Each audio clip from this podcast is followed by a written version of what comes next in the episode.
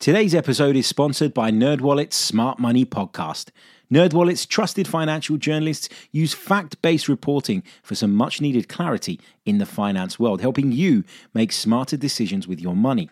The nerds have helped me get smarter about things like planning for my tax bills so I don't dread April every year, producing a balanced budget, not just for football, and saving on travel because spending less on airfares means more money for an extra night and maybe a fancy dinner too.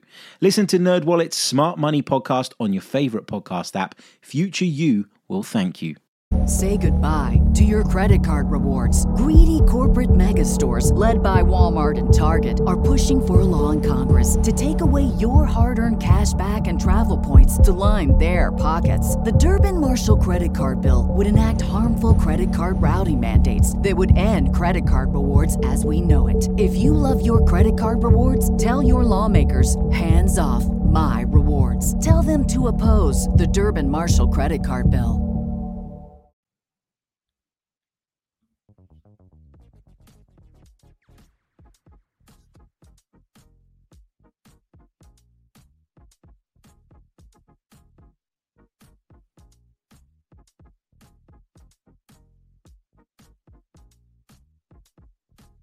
Hey everybody, how's it going? Welcome back to another live edition of the Chronicles of a the Arsenal podcast, part of, of course, the 90 Min Football family. On this episode, we're going to discuss Arsenal's upcoming clash with FC Porto.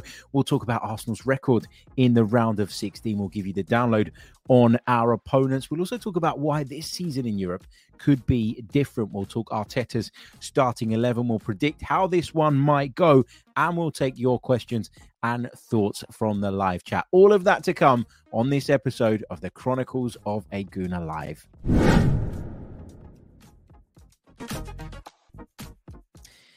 Hey everybody, how's it going? Hope you're all good. Hope you're all well. Welcome back to another live edition of the podcast, streaming to you live right now via YouTube. If you're watching this back on replay, a big hello to you too.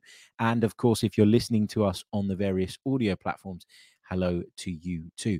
I just want to say a big thanks before we dive right into it to all of those that have come over and given me a follow on TikTok. I'm trying to be down with the kids, and um, I set up a TikTok account a while back hardly really used it, but I've kind of got into the swing of things over the last month or so. And I hit 6,000 followers yesterday, which for me, considering I'm not really a cool cat and probably don't belong on TikTok, um, it is, is really, really good. I'd love to get to 10K by the end of the season.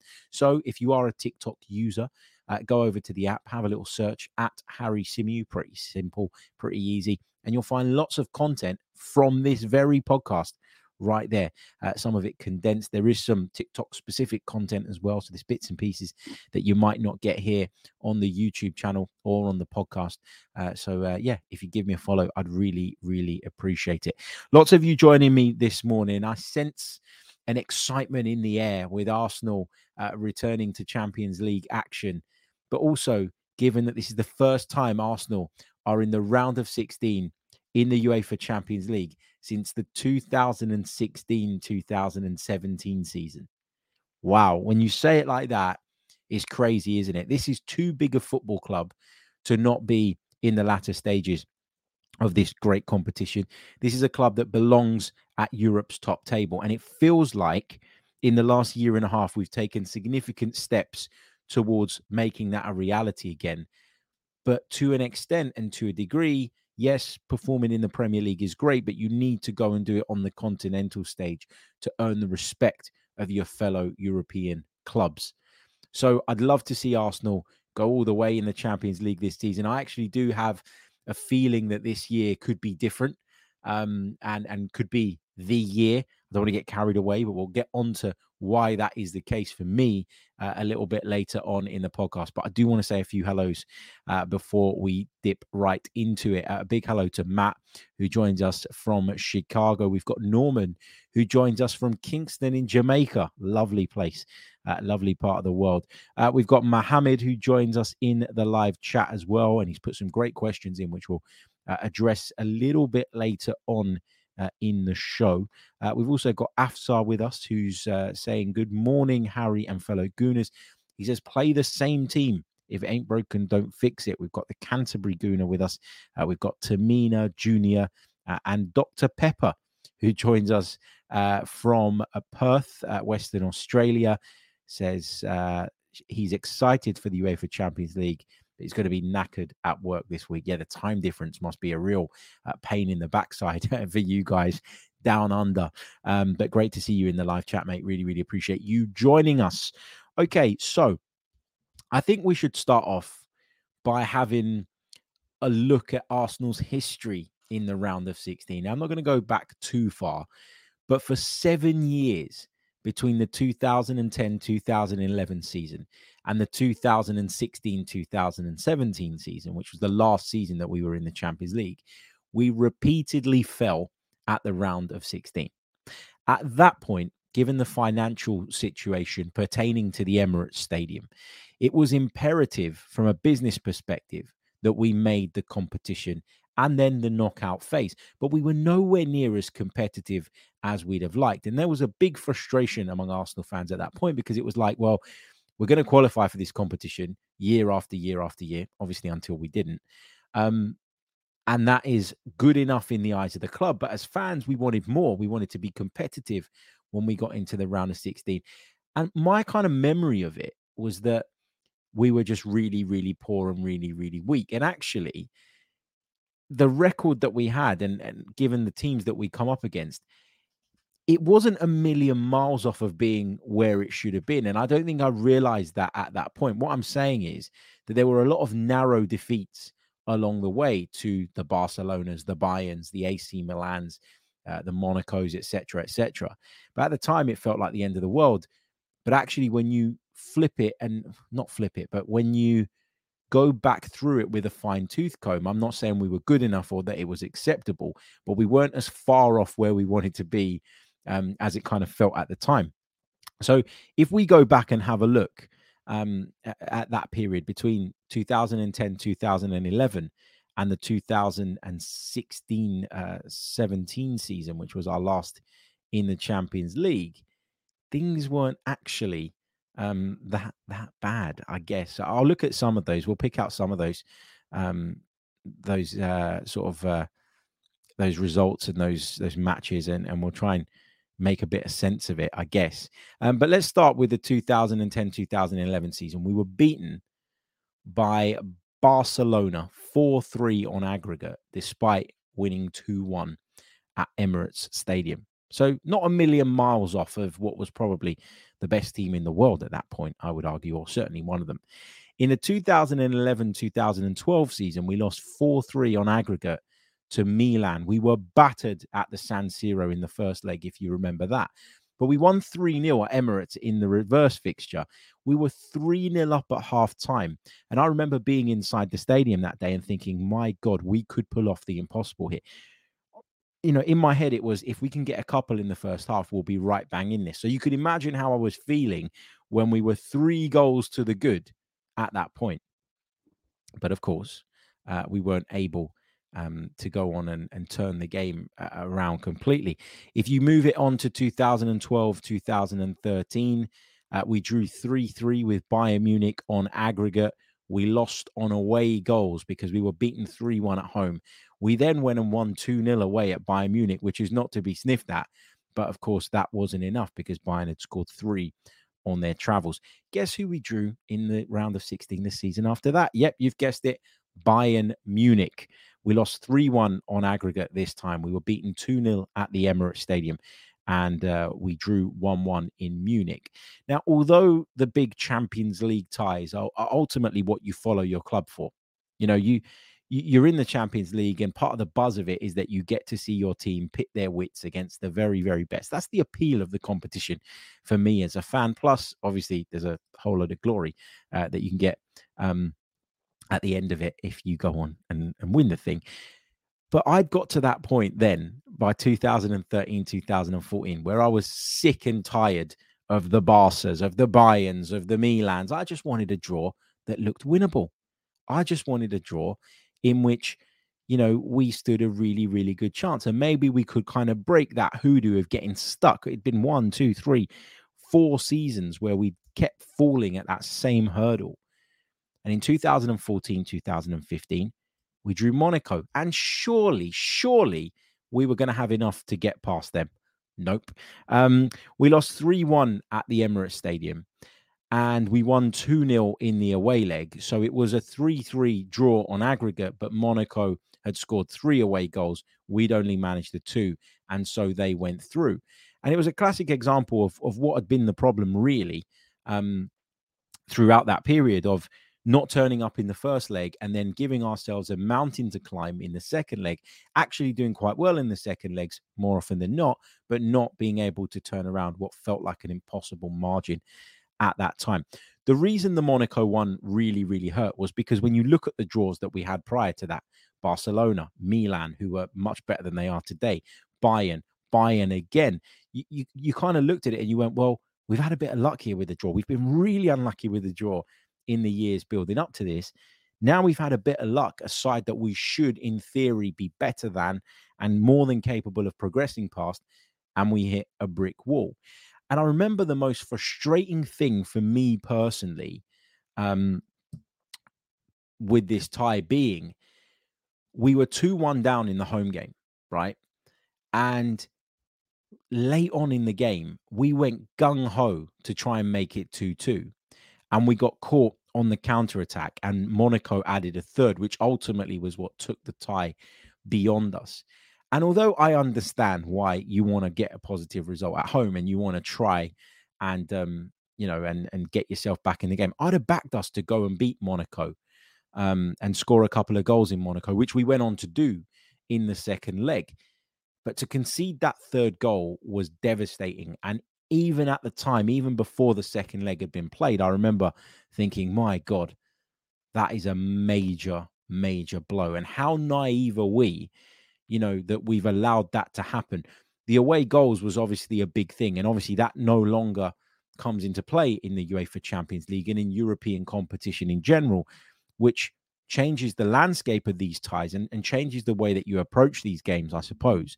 Um, but yeah, it was just, I always remember end period of that game where we were 2 1 down, and you were like, this is obviously not a good result, but it's not one that's impossible to recover from. But when Monaco went down the other end and got the third, nicking the ball back and counter attacking on us, it just felt so incredibly frustrating. And I'll always remember that feeling. After that, um, we uh, we moved into uh, the 15 16 season um, have I got that right? Anyway, the 14 15 exit um, cut really, really deep. And it felt even worse um, when we then went on uh, to play Barcelona the next year. And this time we were no match for them. We lost 2 0 at Emirates and they were comfortably, uh, then they, we were comfortably beaten 3 1 away. I beg your pardon. Um, and it was 5 1 on aggregate that time. Uh, so, yeah, look, it's not getting myself confused with the years now. There's so many of them.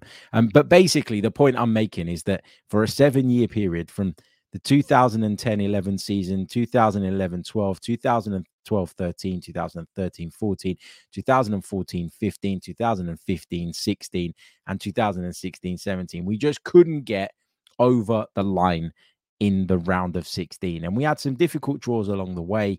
But aside of our quality and a club of our size, should have been doing better. And, you know, I'm sure there are some moments that I've maybe missed there along the way that maybe I've blocked out of my mind subconsciously. But the, the point is, is that this has been a problem round for us for a little while. Let's come on to the game uh, that we uh, are playing, of course, this time around. And then we'll talk a little bit about why I think actually this season could be different. Porto sit third in the Portuguese top flight at the moment. They're seven points behind Benfica. Arsenal have drawn Porto three times before, winning all three home matches without conceding a single goal. But the Gunners have never beaten the Portuguese outfit away. We've drawn once and lost twice. That's according to Orbinho. But if I bring up Barcelona, uh, I say Barcelona, Porto's Champions League group, they were in the same group as Barcelona incidentally, actually, they were pretty impressive. Now, I got to say, I went out to the Estadio Dragao uh, for the game between Porto and Barcelona for work. And I, I really enjoyed my experience. It's a really incredible place to watch football. And I'm sure all the Arsenal fans that have made the trip over to northern Portugal are going to really, really enjoy themselves uh, in the coming days, result permitting, of course. But I remember watching Porto that day. They lost 1 0 to Barcelona, and I wasn't all that impressed with them, I have to say. And I think that was the second round of matches. But after that, they seemed to really kind of pick up and they seemed um, to, to get some important victories along the way. They scored 15 goals in the group stage, conceded eight goals in six games. The goal difference was plus seven, but they put 12 points on the board, the same as Barcelona. And the only reason uh, they didn't top the group was because of that head to head record. Now, Shakhtar Donetsk were also in that group aside that, you know, are going to struggle at the minute because they're just not playing at home. You know, it, it, you go away to Shakhtar, you're not actually going to Shakhtar. Um, you know, and, and they've got their own difficulties because of the, the kind of political landscape and the war uh, that continues in, in Ukraine. Antwerp were in the group. I mean, not a very good side. I'm not going to place too much value in Porto's results against uh, Royal Antwerp. Uh, they finished bottom of the group. They only managed to pick up three points. They won one game and lost the other five. But Porto went through level on points with Barcelona and had a really, really good group stage by their standards. I think people would have made them the second favourites in that group. So it's not like a major shock. But I think people maybe looked at Shakhtar and thought they could spring a surprise, maybe because of what Shakhtar have done in European competition in the years gone by. But I think actually, if you dived into this group at the time thoroughly and properly, and you factored in all of the things I've mentioned about Shakhtar and the situation they find themselves in, then I don't think it's a surprise at all, actually, that Porto went through. So it's not a massive, major achievement given the group that they were in, but they've still achieved what was expected of them, and you should never, of course, uh, ignore that or write that off.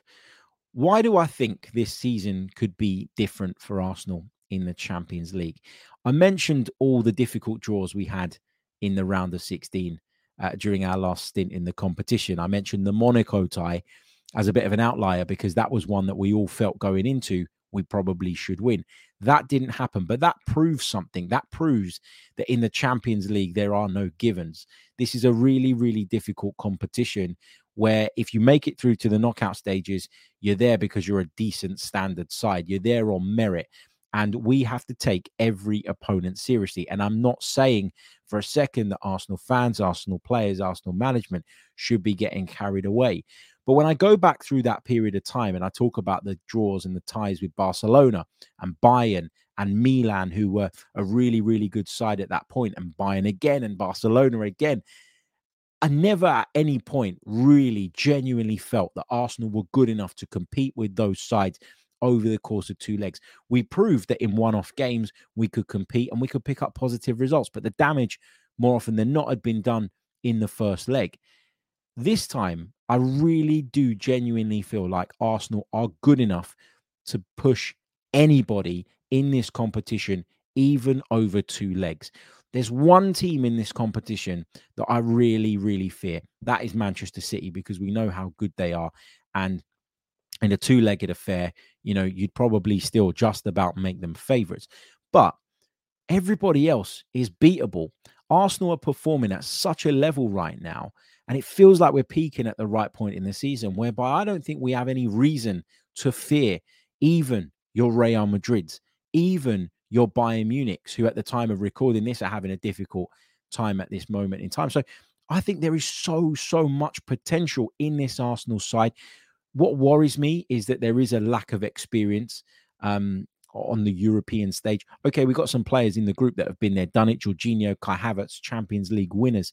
Gabriel Jesus has played in the latter stages of the competition, as has Alexander Zinchenko. I'm not saying we don't have uh, the the quality of player or any players, in fact, that have been um, in the, the, the deep stages of this competition, but you know, Mikel Arteta's record in Europe is is one of the things that if I were carrying out an assessment of his time at Arsenal so far, I'd be slightly critical of. Not in the Champions League, obviously, but in the Europa League, where I thought at times we could have gone further, should have gone further.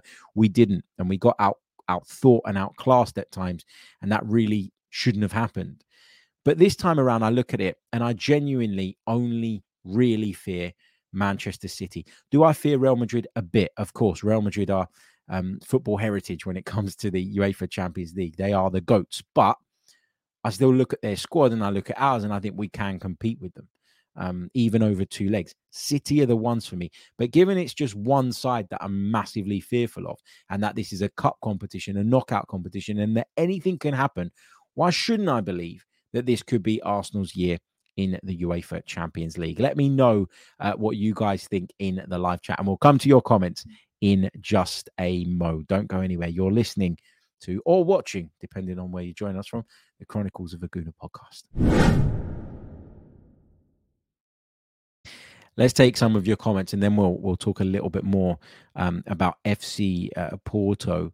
Um, William John says, uh, Arsenal for life. Thanks for this program. I really enjoy it. Uh, keep it up. One love. Thank you, mate. Thank you for joining me. Uh, really, really do appreciate it.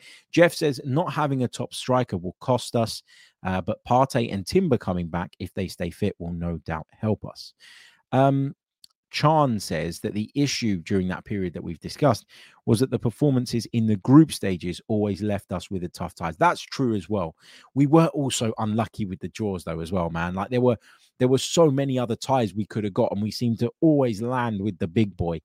Um, yeah, uh, Max says, uh, can't believe I finally managed to get on a live. Religiously listen on Spotify. Up the Arsenal. Thank you for the content, Harry. Thank you, Max, uh, for joining me, mate. Really, really do appreciate it.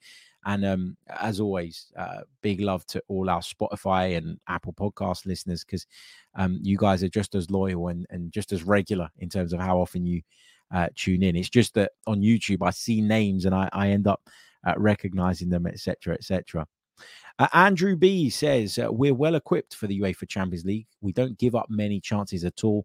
We're on fire in attack, and I think that the general standard in Europe is much lower than the Prem. How about a big Gabby winner at Wembley? Oh man, don't, don't.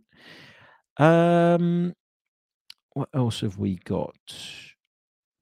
Odradek fears uh, Inter and Atleti too. Hopefully, they're playing each other. they are playing each other um, in this round. I I think Inter are a team that you need to watch out for. I think if I were ranking the, the Champions League favourites now going into our tie tomorrow, for me, Man City are the number one. Us and Real Madrid are in joint second. And then Inter are third for me. They've got the experience of having been to the final last season. I think they're a really good cup team under Simone Inzaghi. And it looks like they're going to have the Serie A title wrapped up pretty early this season, which means that focus can shift to the UEFA Champions League, and that makes them even more dangerous, uh, in my opinion. Crafty says Real Madrid uh, are always a threat. Squad and team does not even come into it. Of course, they're a threat. Yeah. Um, when I say that I'm not massively fearful of these sides, I'm not saying that they're no good, and I'm not writing them off, and I'm not saying, well, Arsenal have a divine right to win the Champions League. What I am saying is that actually I would back us that if we play close to our maximum, we have enough in our locker to overcome these teams. Saying you can beat someone is very different to saying you will beat someone. I'm well aware it's a cup competition, and I'm well aware things can go horribly wrong or things can go um, brilliantly right. Like it's just the nature of football, right? That's the the beauty of uh, of cup football. I want to talk a little bit about FC Porto. Um, we've we've discussed uh, the fact that they sit third in the Portuguese top flight, seven points behind Benfica.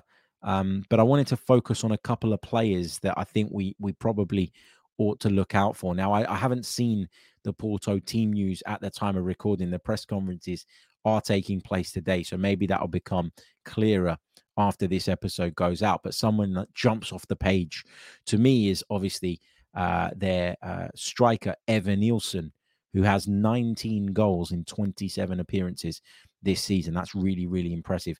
Galeno is a winger that Arsenal really uh, need to watch out for. He's got eight goals and nine assists this season. Pepe is a winger who's a, a, real provider for this Porto side. He's got seven assists, a couple of goals. And of course, Mehdi Taremi is back in the picture, having been away at the Asian Cup with Iran. He is back um, in the mix. He's been back for a couple of games now. One he started and one he came on um, as a substitute. Porto are one of those teams, right, that are capable of turning it on, that have the quality to hurt you, that are very streetwise in European competition, not because they always go far these days, but because it's something that they have a real experience of. And as I mentioned earlier, I keep going on about it, but I think I'm in a good position to provide some insight as to what we will face in terms of atmosphere, surroundings, environment when we go to the Dragao. It is an incredible place to watch football. Incredibly lively crowd, cracking atmosphere. The stadium will be full up from very, very early on. Um, and I think that Porto will be looking at this as, you know, a, a huge occasion, given that I think we've got to this point in European football where the Premier League has kind of accelerated away from everybody else. So that when these sides then face Premier League opposition, it's kind of like, well, A, there's a place in the last eight of Europe's Premier competition up for grabs, which makes it um, a really kind of, um, uh, you know, a really kind of big game for us. But B, there's almost this kind of attitude of, well, we want to prove to the Premier League fans, to those that say that the Premier League, like myself, is is, is ahead of everybody else. We want to prove to those guys that actually we can compete. And that although we don't have the financial muscle or the TV revenues uh, that come in from the Premier League, you know, we can compete because we're well coached and we have some very, very talented players. Some of you telling me in the live chat that Mehdi uh, is unavailable, um, which is obviously good uh, because he's one of the players that I highlighted. As I say, I haven't seen any press conferences yet because they haven't taken place at the time of recording. But yeah, I think there's an added incentive for the European clubs when it comes to facing Premier League opposition. The noise that they generate inside that place is incredible. And Porto, from what I know about them, will not will not sit back out of choice. I think there will be points in the game where they will have to drop off and have to accept that they're not going to have it all their own way, even at home. Our players are going to be met with whistles when we're enjoying spells of possession, which I expect to happen. And we're going to have to stay switched on on all occasions. A good example of what can happen when you don't um, you know, when you don't turn up to a game like this, is what happened to us out in Lens. You know, that was a game that we took the lead in. We all thought we were going to win, and we ended up getting beaten, and we ended up, you know, crashing and burning essentially uh, because, you know, a combination of things. We weren't at our best. Lens had upped it because Arsenal were in town, and the atmosphere that night was just superb. It, it, really, really was. And I think that that got to us. I don't think we expected that going to the Stade Bollaert as a group of players. I'm not saying that the management weren't all over it, but I think it just caught us a little bit off guard. And in the knockout stages of a competition, you ain't going to get the same time and the same opportunity to try and turn it around. So you can't afford to have those nights where you don't turn up. Look, we lost in Lens, but we were able to then turn it around um you know be, be over the course of the remainder of the group stage and and that is why knockout football is very very different and you have to be very very aware uh, of these things and and make sure that you you guard against them we're going to take a really really short pause when i come back we're going to discuss the starting 11 because i would make one change to the starting 11 and i know that people are saying you know the team's in great form at the moment if it's not broke uh, don't fix it, etc., etc. Um, but uh, yeah, let's um, let's uh, let's have a look at uh, at the side. Okay, or the side that I would pick. Sorry, got distracted by a message coming through on my phone. How awfully unprofessional of me, but it came up from my son's school, and I thought, oh my god, what's happened? It was one of those uh, like generic texts that they they probably sent to everyone. So we can uh, yeah, we can ignore that, and uh, we can uh, have a short pause. And when we come back, we'll discuss the eleven that I'd go with. You guys can pull it apart in the comments, and I'll get your thoughts too. You're listening to the Chronicles of uh, Gooner, right?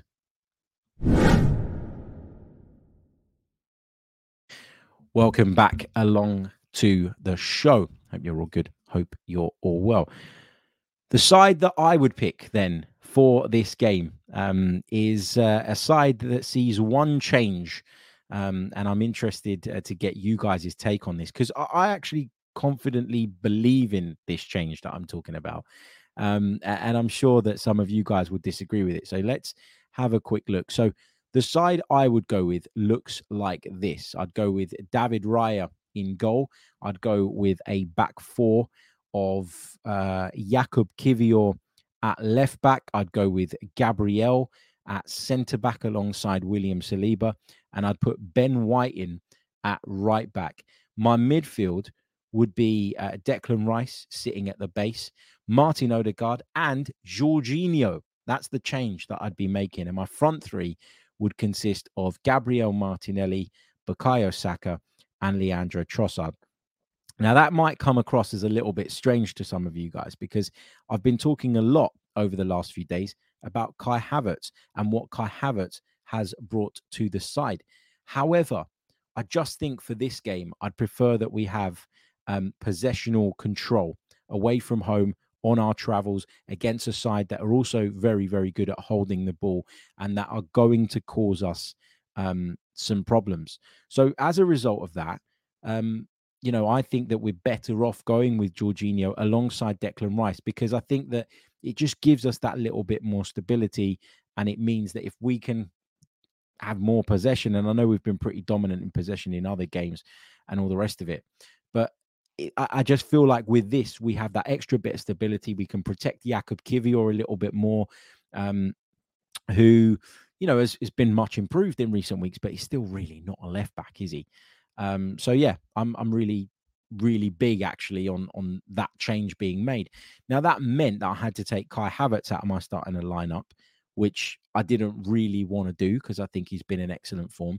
And the other kind of reservation I had about doing that is that I think Leandro Trossard actually of late, um, who's playing as that false nine, has really actually benefited from having Kai Havertz behind him. And the fact that those two interchange positions has actually caused teams a lot of problems. I just think on the big stage away in Europe, you need to be a little bit more conservative. And I just worry about the idea of going to Porto with Rice at the base, Havertz, and then Odegaard in that midfield. I know we've done it at big grounds in the Premier League, but I think we've done it because we haven't really had the choice. And having seen how the Jorginho thing has worked, um, you know, against the likes of Liverpool, I think that um, I think that this is is the way to go. But feel free to disagree with me. Let me take uh, some of your comments on that um, from uh, the live chat box. Let's have a look at what you guys are saying. Um, Keith Bird says uh, that uh, Mikel Arteta will be saying, play the game, not the moment. Yeah, completely agree. Uh, but it's not always easy to do that, is it? It's not always easy to ignore um, the, uh, the occasion. Um, uh, Mikey B says uh, this game will be further evidence of the efficacy of Mikel's methods. Uh, it will be intriguing. Europe will either laugh or stand up after these two legs. Um, N17 Gunner says, uh, wow, he dropped his favorite player of all time, Kai Havertz. Again, like I've said it before, I, I don't think that Kai Havertz was brought into play as an eight all the time. And we've almost been forced into doing that because Fabio Vieira's been out, because Emil Smith Rowe struggled for fitness, because Thomas Partey, predominantly, that's the main reason, has been out for such large periods this season yeah, I, I, mean, Kai Havertz to come off the bench would give us something. We don't really have anything um, else to come off the bench, really. I mean, we don't know if anybody else is going to be back fit. We don't know if Jesus is going to return, for example. Um, Emil Smith Rowe, you know, you'd say he's an option from the bench. Reiss Nelson, but is that really good enough? Some of you would probably argue that actually, if you're going to play Jorginho in midfield, that maybe Trossard is the one um, that should come out of the side, and Kai Havertz should go up front because that's what worked really well against Liverpool. And I'd, I'd subscribe to that as well. But I just think Kai Havertz has played a lot more minutes this season, and Trossard is in real irresistible form. I'd say his form is better than Kai Havertz is at this moment in time. So if I'm only going to drop one of them to accommodate Jorginho, that's probably uh, the way I would go. Uh, Paul Gaia says, same team for me. I think do you mean same team as in the team that beat Burnley, or do you mean the same team as mine? Let me know. Uh, Richard says, um, 11 um, I'd go with is the same side we've played with. If Jesus, Tomiyasu, and Partey are healthy, they'd be the first off the bench. Love Jorginho, but I'd keep the current midfield uh, for continuity. Uh, Moss says, uh, is Tomiyasu still not ready? Not that I know of um, at the time of recording. Uh, he said he'd do the same, uh, bring in Jorginho, but he went Kai up top over Trossard. Crafty says, uh, good team, but I'd put Havertz up top. Okay. Um, what else have we got? Uh, Afsar says, if Kiwior plays at left back, then do you really need Jorginho in midfield? But yes, if Zinni plays, then I can understand Jorginho playing. White is currently inverting anyway. Yeah, I, I still think that the inversion would come from the right hand side, but I think having Jorginho drop that little bit deeper and sit alongside Rice, it, it means that Martinelli doesn't have to come back at all and it means that whoever plays in the center in the um, the centre forward role uh, in order to support with Martinelli can can spend a lot of time drifting that way, and Odegaard can pair up with Saka, and then you kind of have that front four. I know we talked about a front five that Arsenal want yesterday, um, and I know that in an ideal world that's what Mikel Arteta would be looking for, but I just think for me, away from home on the European stage in a knockout tie that you can't afford to allow to run away from you, I'd be a little bit more conservative. Now, if you're asking me what I expect Mikel Arteta to do, I expect him to pick the exact same team that we've seen in recent weeks. I expect it to be Trossard up front, and I expect it to be Kai Havertz in midfield. But this is purely what I would do. Um, Manish says uh, Arteta will start with Kai, and Trossard will come on later. Um, Ian says uh, our setup in set pieces gives me a little bit more confidence. Set pieces are so very important. So many crucial goals have been scored through this path. We should be ruthless with those actions. Uh, Manish also says, uh, form aside, we need a taller front man at times away at Porto. Uh, Paul then says, uh, same team as you picked. Cool. Thanks for clarifying, my friend. Um, Damien says, uh, I can see uh, with the Jorginho change, I could see why you'd make the Jorginho change, but I would back the same 11 um, for the Premier League game against Newcastle. Interesting. We got that to come on Saturday as well, haven't we? Which we really need to look. Some people will say you need to keep one eye on on that game in the Premier League, and and while I would understand that point of view, I, I don't think you can go into a Champions League knockout tie and have anything less than 100% focus on that game. Newcastle, for me, right now, today, isn't even a conversation. And it shouldn't be a conversation until Thursday morning. Come Thursday, the attention shifts and the full focus will be on hopefully giving Eddie Howe's side the beating that we owe them at the Emirates Stadium. But for now, it, it, you can't be you can't be looking at this one and picking your team based on what is coming on Saturday. Not in my opinion, because we've got too many players out for you to be able to rotate effectively. I really do believe that. I think we can only make one, maybe two changes at the absolute maximum because we're quite thin at the minute. So, this idea of rotating with a view to Saturday, I think, would weaken us too much and shouldn't even be considered for a game like this. Okay, in terms of my prediction, I'm going to go for FC Porto 1, Arsenal 2. And I would take that in a heartbeat. Uh, some sort of lead um, to have that in the bag and head back to London on Thursday morning or, or late on Wednesday night, depending on when they're traveling, would be the dream. Um, and I think we're good enough to go and win there, but I don't think we're going to blow them out of the water. I think this is going to be a really tough tie. I think that we're coming up against a very talented side, but also a very raucous atmosphere and an environment um, that will be particularly hostile and one that some of our young players haven't faced on too many occasions. So that's my prediction Porto 1, Arsenal 2. Uh, let's get some of your predictions from the live chat as well. Uh, Damien says Porto nil, Arsenal four. Afsar's gone for a 1 1 draw. Ian agrees with me. 2 uh, 1, very, very tight win. They will press us like a pack of wolves with pacey forwards. Uh, some of you saying that uh, Fabio Vieira could be back in the picture. He could be. And what a story that would be. Fabio Vieira returning to FC Porto, where he did so well. And that's what prompted us to sign him. And when I went out to the Dragão earlier this season and I was speaking to some of the, the, the people that work at the club, one of the things they were saying was that they, they're really pleased and, and happy to see that Fabio Vieira got that move. And they kept saying to me, watch this space because he's a top, top talent. I'd argue we haven't really seen it yet at Arsenal. We've seen it in glimpses and in flashes.